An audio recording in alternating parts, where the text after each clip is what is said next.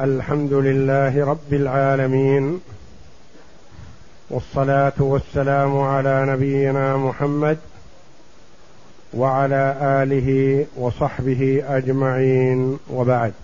باب صلاة الكسوف. باب صلاة الكسوف. تحت هذا الباب يذكر المؤلف رحمه الله تعالى حكم صلاة الكسوف وصفتها وكيف صلاها النبي صلى الله عليه وسلم. اولا من حيث كلمة الكسوف فالكسوف مصدر كسف أو كسفت كسوفا. والمراد الشمس إذا احتجب نورها. يقال كسفت الشمس والقمر وكسفا وانكسفا وخسفا وانخسفتا.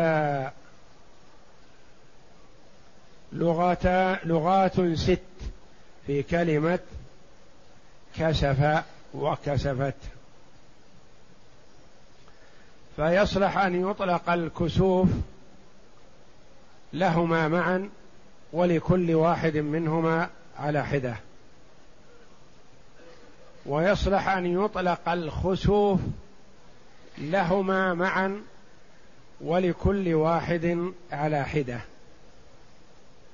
لكن الأولى أن يقال كسفت كسفت الشمس وخسف القمر. الأولى إطلاق الكسوف على الشمس وإطلاق الخسوف على القمر. وإذا أطلق أحدهما على كليهما أو على كل واحد منهما على حدة صح. والكسوف كما قال شيخ الإسلام ابن تيمية رحمه الله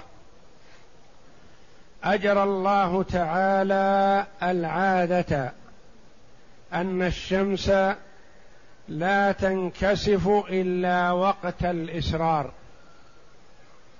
وأن القمر لا ينخسف إلا وقت الإبدار. يعني الشمس لا تنكسف إلا في أول الشهر أو في آخر الشهر. يعني في وقت اختفاء القمر وقت الإسرار. ولا ينخسف القمر إلا وقت الإبدار يعني كونه بدر. وللكسوف والخسوف ليال وأيام معلومة معتادة يمكن أن تعرف بالحساب. ولكن لا يعرف ذلك إلا القلة من الناس. كما أن المرء يعرف أن الهلال مثلا بمعرفة هلاله الأول يعرف أنه يحل ليلة كذا أو ليلة كذا. وهذا شيء ظاهر يعرفه الناس كلهم. الخسوف والكسوف يعرفهما القلة من الناس بالحساب. فمن حسب وأتقن أدرك هذا. ولا يعتبر هذا من علم الغيب. ولا يعتبر إنه قول بلا علم. لمن يدرك ذلك بالحساب.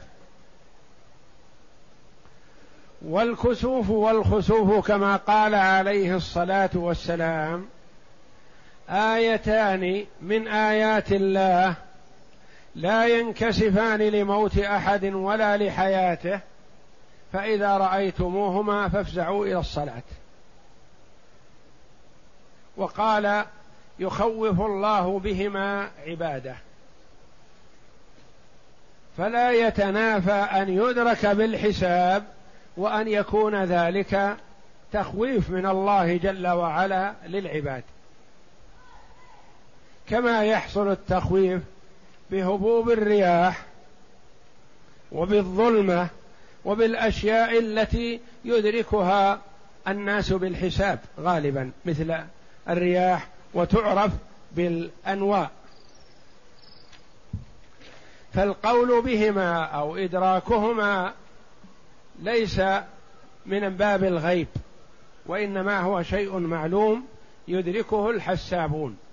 كما يدركون ويعرفون فصل الخريف وفصل الشتاء وفصل الصيف وفصل الربيع يعرفون هذا بالحساب ويدركونه. كذلك يدرك الكسوف والخسوف بإذن الله بالحساب. وهي سنة مؤكدة؟ وهي سنة يعني صلاة الكسوف سنة مؤكدة. لا تصل إلى حد الفرض ولا إلى فرض الكفاية ولا إلى وليست من باب التطوع المطلق وإنما هي سنة مؤكدة. والسنة المؤكدة يثاب فاعلها ولا يعاقب تاركها. ولو تركت بالكلية فلا عقاب على الأمة. وفرض الكفاية يثاب فاعله ولا يعاقب تاركه إذا قام به من يكفي. وفرض العين يثاب فاعله ويعاقب تاركه. ففرض العين كصلاة الجماعة. فرض على الأعيان. إذا أداها المرء أجر وأثيب. وإذا تخلف عنها أثم. ولو امتلأ المسجد بالمصلين. المتخلف يأثم. فرض الكفاية إذا قام به من يكفي فلا يأثم الباقون. كصلاة الجنازة. إذا صلى على الجنازة عشرة أو أقل أو أكثر أدوا الفرض الكفاية. من لم يصلي وإن كان موجودا في المسجد مثلا فلا حرج ولا إثم. الا انه حرم نفسه الأجر هو حرم نفسه وإلا فلا يأثم. لأن هذا من فرض الكفاية وفرض الكفاية إذا قام به من يكفي سقط الإثم عن الباقين. والسنة المؤكدة هي التي يثاب فاعلها ولا يعاقب تاركها ولو تركها الكل. فهي أقل من فرض الكفاية.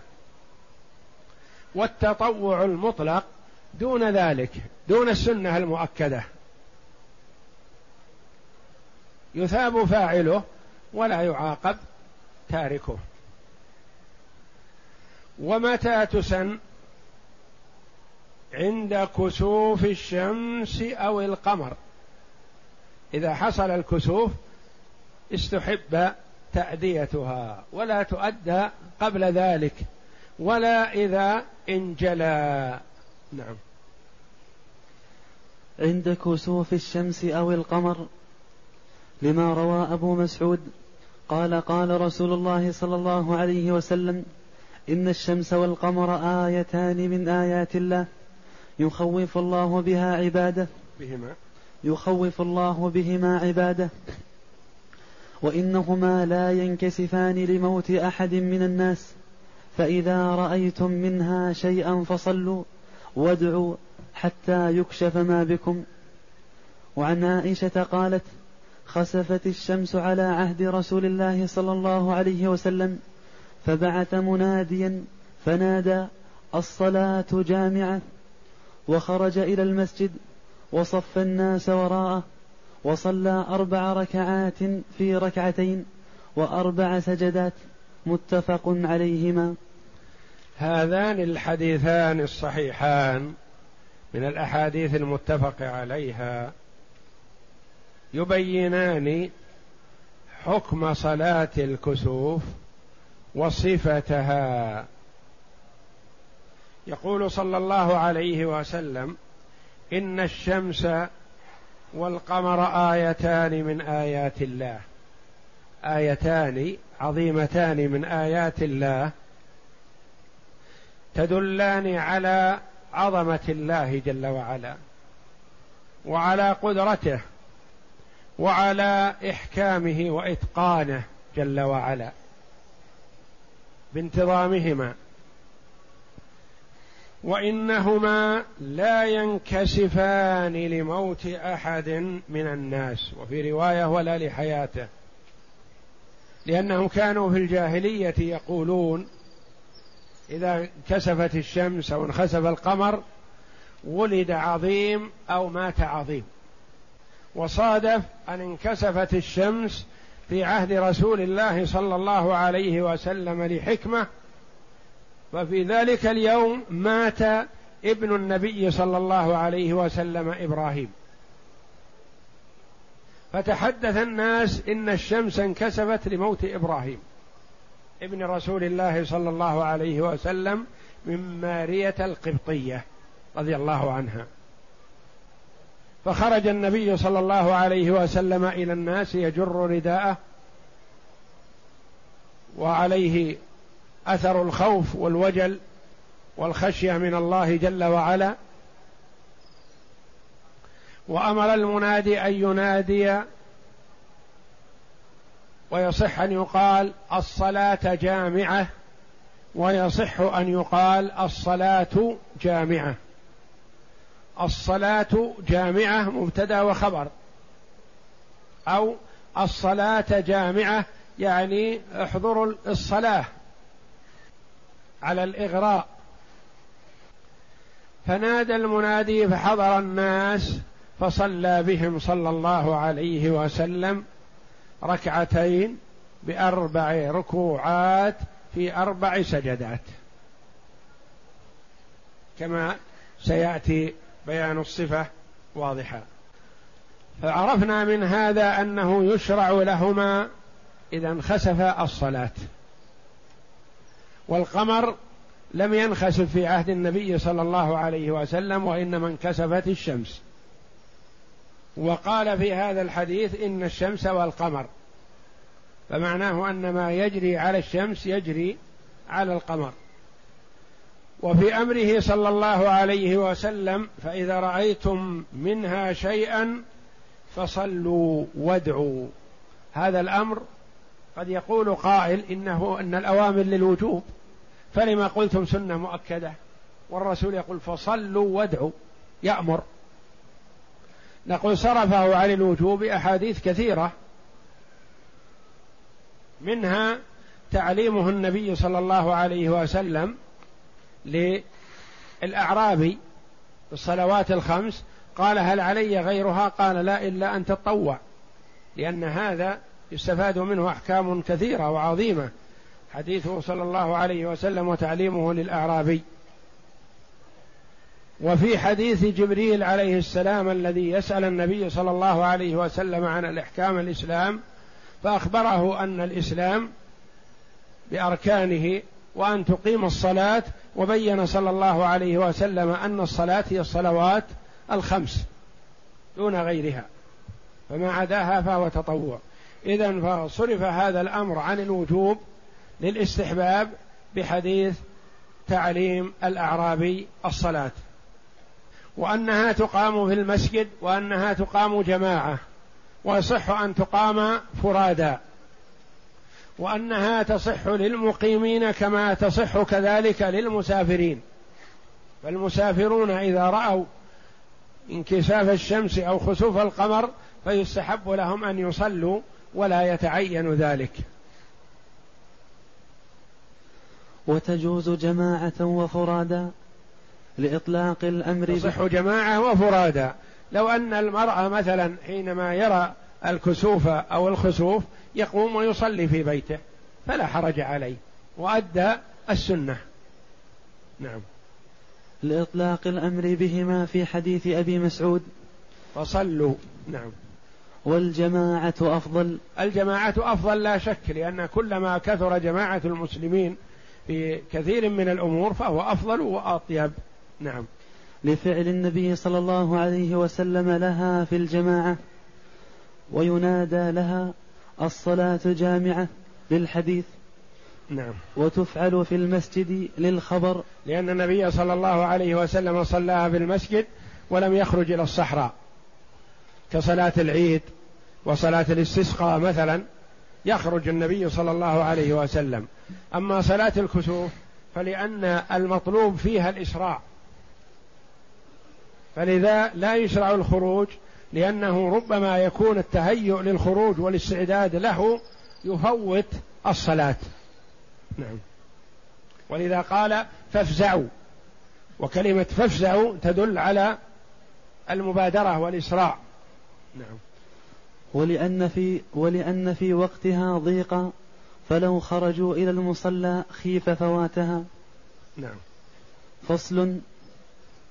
وصفتها أن يكبر للإحرام ويستفتح ثم يقرأ الفاتحة وسورة البقرة أو نحوها ثم يركع فيسبح نحو من مئة آية ثم يرفع فيس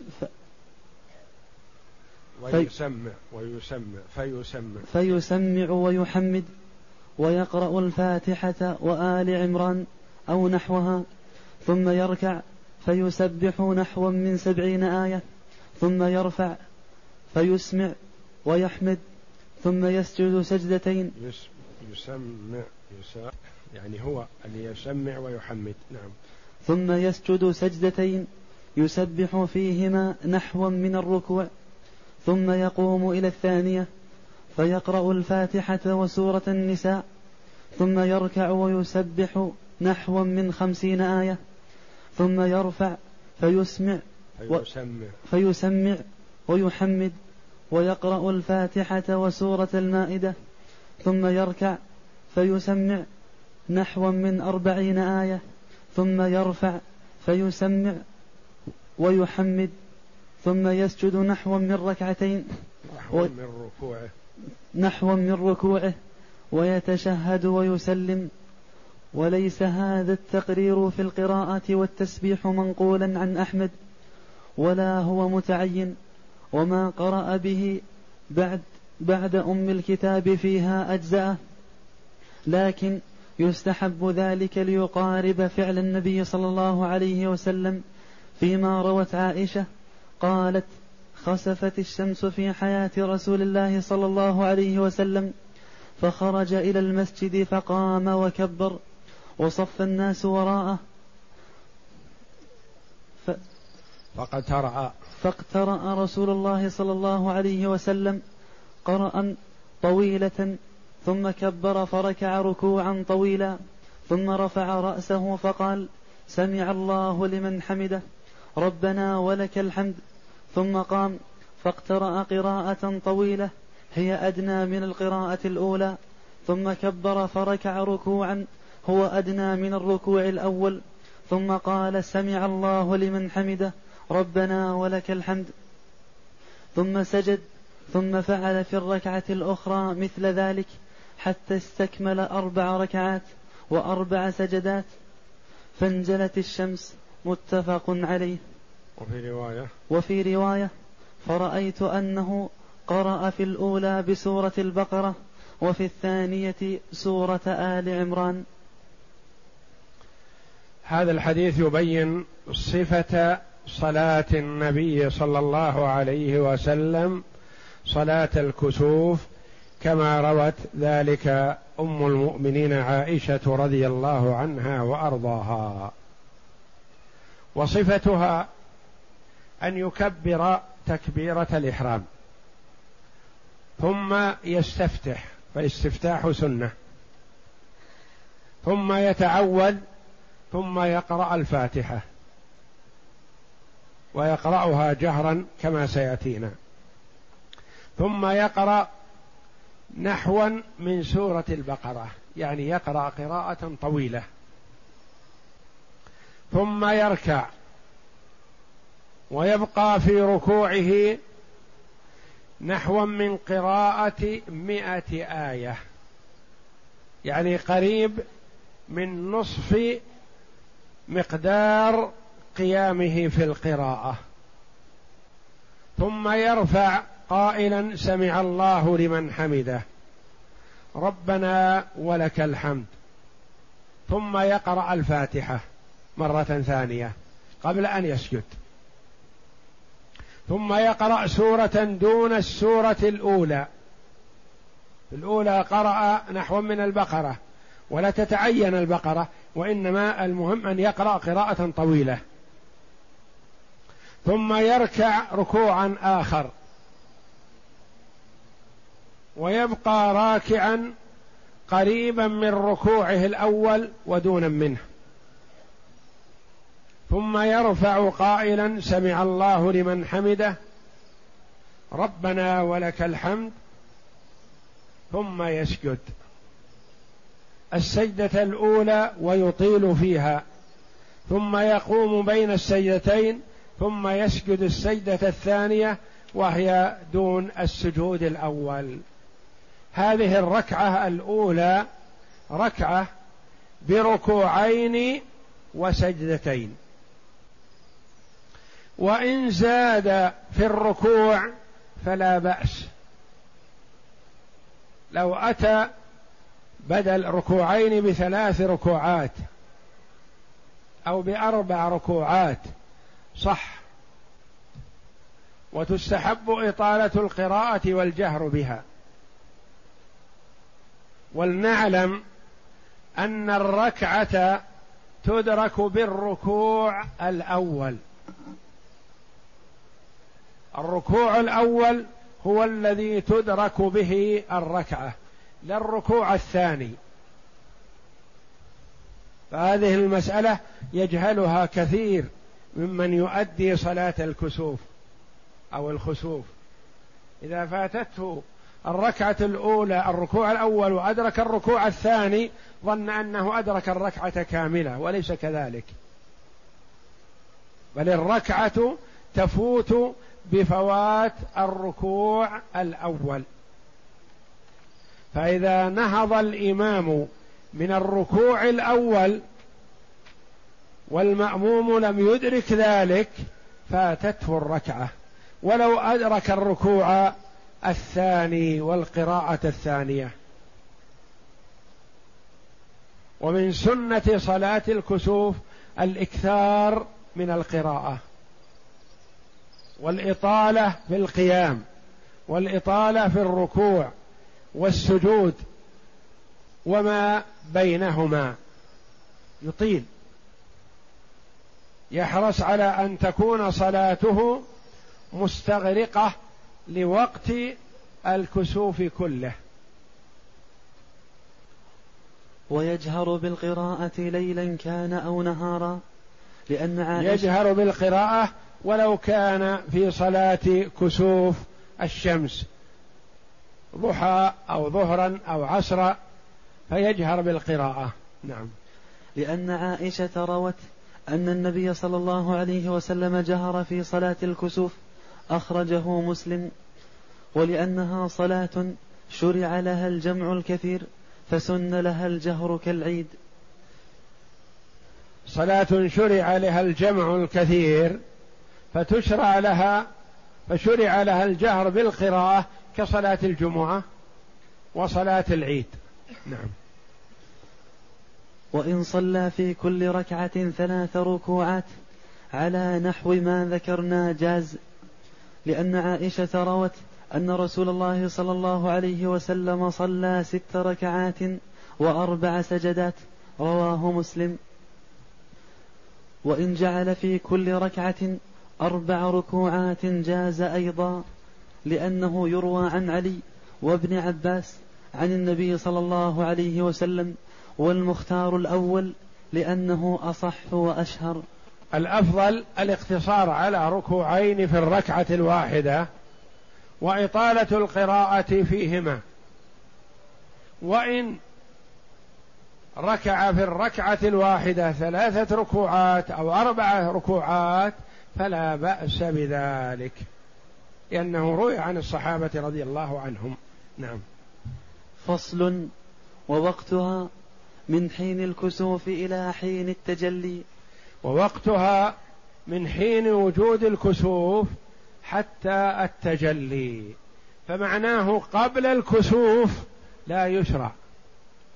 ولو اتفق الحسابون بأنه سيحصل مثلا كسوف في الساعة كذا من ليلة كذا فلا يشرع لنا أن نبدأ بها قبل أن نراه.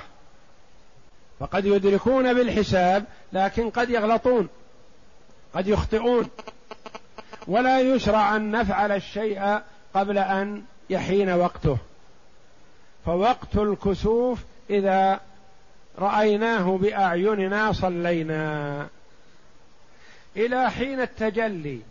لو عرف أن وقت الكسوف مثلا ساعة ثم لم نعلم بذلك إلا قرب نهايته بسبب الغيم أو نحو ذلك. فنصلي ما دام بقي الكسوف ظاهر إلى العي... للعيان فنصلي ولو لم يبق منه إلا اليسير. لا نقول إنه فات ما دام الكسوف أو الخسوف موجود فوقت الصلاة مشروع. وقبل ذلك لا وبعده لا يشرع. لو لم نعلم بالكسوف أو الخسوف إلا بعد التجلي مثلا فلا يشرع لنا أن نقضي صلاة الكسوف. نعم. فإن فاتت لم تقضى فإن فاتت لم تقضى لقول النبي صلى الله عليه وسلم صلوا حتى يكش حتى يكشف الله ما بكم. صلوا حتى فحتى من حروف الغاية. يعني الصلاة مغيات إلى الانكشاف. بعد الانكشاف ما نقضي. نعم. وإن تجلت وهو في الصلاة أتمها وخففها. إذا انجلى الكسوف أو الخسوف والإمام في الصلاة ثم أدرك هذا مثلا فعليه أن يخفف الصلاة لكن لا ينصرف منها بدون تكميل بل يخففها وينصرف. نعم. وإن سلم قبل انجلائها لم يصلي أخرى واشتغل بالذكر والدعاء. نعم. لو انتهينا من الصلاة مثلا ونرى الكسوف أو الخسوف إلى الآن ما انجلى فلا نعيد الصلاة مرة ثانية. ولا نكرر وإنما ندعو الله جل وعلا ونستغفر ونحمد الله ونقرأ القرآن ونحو ذلك. نعم. وإن استترت بغيم صلى لأن الأصل بقاء الكسوف. إذا رأينا الكسوف أو الخسوف ثم استتر بالغيم مثلا فلا نقول إنه زال ولا وانتهى وقت الصلاة؟ لا. نصلي. ما دام رأيناه لكن لا نصلي قبل أن نراه. فإذا رأيناه واستتر صلينا. نعم. وإن غابت كاسفة فهو كانجلائها لأنه ذهب وقت الانتفاع بنورها. وإن طلعت الشمس والقمر خاسف فكذلك لما ذكرنا. كذلك. إذا كان كسوف الشمس مثلا قبيل الغروب وغربت الشمس قبل أن ندخل في الصلاة فلا نصلي لأن الصلاة طلب إلى الله جل وعلا بأن ينكشف هذا الأمر ويزول وقد زال بغياب الشمس فلا نرى شيئا نضرع فيه إلى الله. وكذلك الخسوف لو خسف القمر مثلا قبيل طلوع الشمس بعد الفجر أو مع الفجر مثلا أو بعد صلاة الفجر ثم طلعت الشمس قبل أن نبدأ بالصلاة فلا يشرع لنا أن نصلي صلاة الكسوف بعد غروب الشمس ولا صلاة الخسوف بعد كالشمس إذا غابت وقال القاضي يصلي لأن وقت سلطانه باق. وإن غاب ليلا وهو كاسف غاب ليلا وهو كاسف لم يصلي كالشمس. هذا على سبيل الفرض. هذا فرض. كما قالوا سمعتينا لو اجتمع صلاة العيد مع صلاة الكسوف وكذا وكذا إلى آخره. لأنه يغاب القمر قبل ليالي الإبدار وأما ليالي الإبدار فلا يغاب القمر حتى طلوع الشمس حتى النهار فكذا لا يتأتى غروب. غياب القمر مع الكسوف قبل طلوع الشمس وقبل النهار لأن الخسوف لا يتصور ولا يتأتى إلا ليالي الإبدار ليلة أربعة عشر وخمسة عشر وستة عشر مثلا أو ثلاثة عشر وأربعة عشر وخمسة عشر الليالي التي يكون فيها القمر بدر. وفي هذه الليالي لا يغيب حتى يطلع الفجر. فلا يتصور هذا نعم. فصل. قال القاضي لم لم يذكر لها أحمد خطبة ولا رأيته لأحد من أصحابنا وذلك لأن النبي صلى الله عليه وسلم أمر بالصلاة دون الخطبة. يعني لا يشرع لصلاة الكسوف والخسوف خطبة. لا يخطب لها الإمام كما يخطب في الاستسقاء أو يخطب في العيدين أو يخطب في الجمعة. لا لا يشرع لها خطبة. لكن لو وعظ أو ذكر أو بين الحال لأن كثيرا من الناس يجهل الحكم فلا بأس بذلك. نعم. فصل إذا اجتمع الكسوف والجنازة بدأ بالجنازة لأنه يخاف عليها. وإن اجتمع مع المكتوبة في آخر وقتها بدأ بها لأنها آكد. وإن كان في أول وقتها بدأ بصلاة الكسوف لأنه يخشى فواتها وإن اجتمع هو والوتر وخيف فواتها بدأ بالكسوف لأنه آكد. نعم. هذا إذا كان الكسوف مع غيره مع ما يتصور غيره لأنهم صوروا معه أشياء لا تتصور لا يمكن أن توجد معه لكن أشياء توجد. مثلا حصل كسوف وعندنا جنازة. أيهما نبدأ؟ نبدأ بالجنازة. لأنها حاضرة ومشروع التنجيز فيها والأمر بالإسراء بالتجهيز. وقد قال النبي صلى الله عليه وسلم أسرعوا بالجنازة. وشرع التخفيف في صلاة الجنازة لنقل الميت إلى قبره. ولهذا لا يشرع في صلاة الجنازة استفتاح ويكتفى بتسليمة واحدة. كل هذا من باب التخفيف والإسراع بالجنازة. وقال لا ينبغي لجيفة مسلم أن تحبس بين ظهراني أهله. يعني الم... أنه يستحب الإسراع بتجهيز الجنازة والصلاة عليها ودفنها. فإذا وجد كسوف أو خسوف وجنازة بدأنا بالجنازة. وإن اجتمع مع المكتوبة في آخر وقتها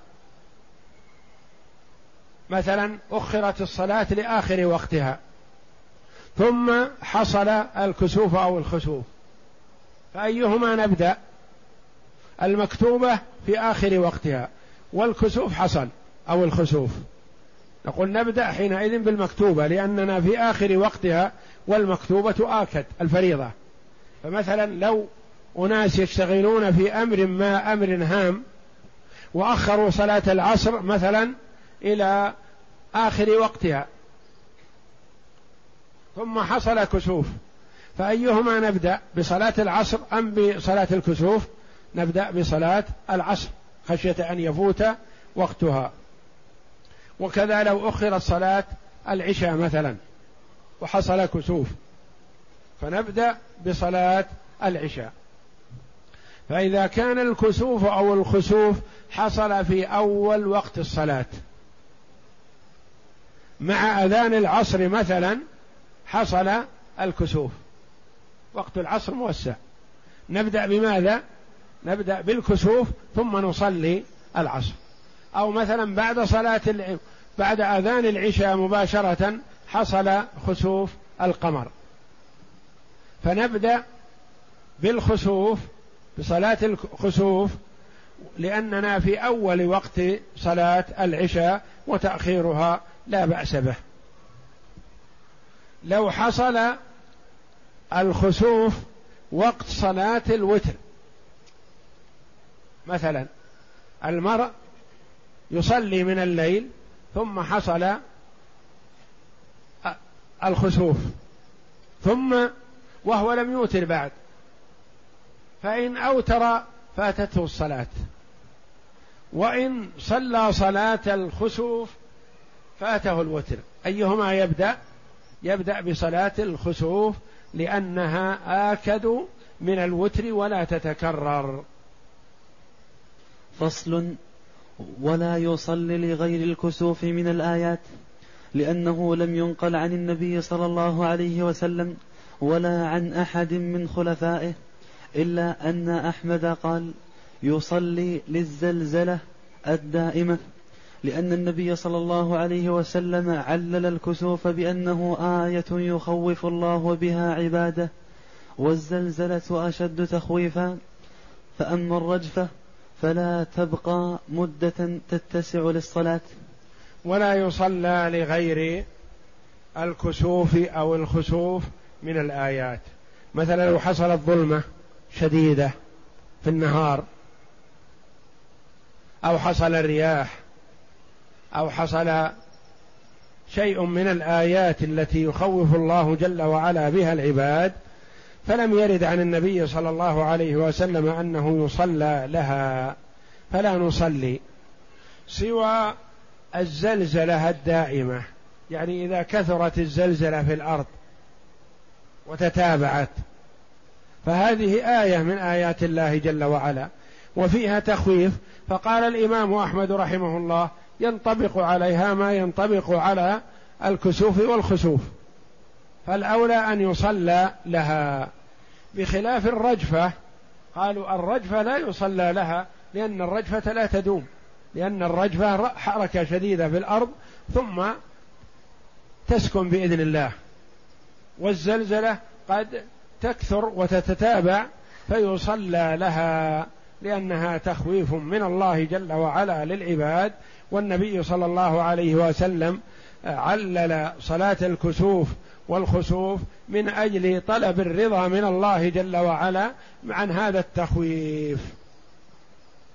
والله أعلم. وصلى الله وسلم وبارك على عبده ورسول نبينا محمد وعلى آله وصحبه أجمعين.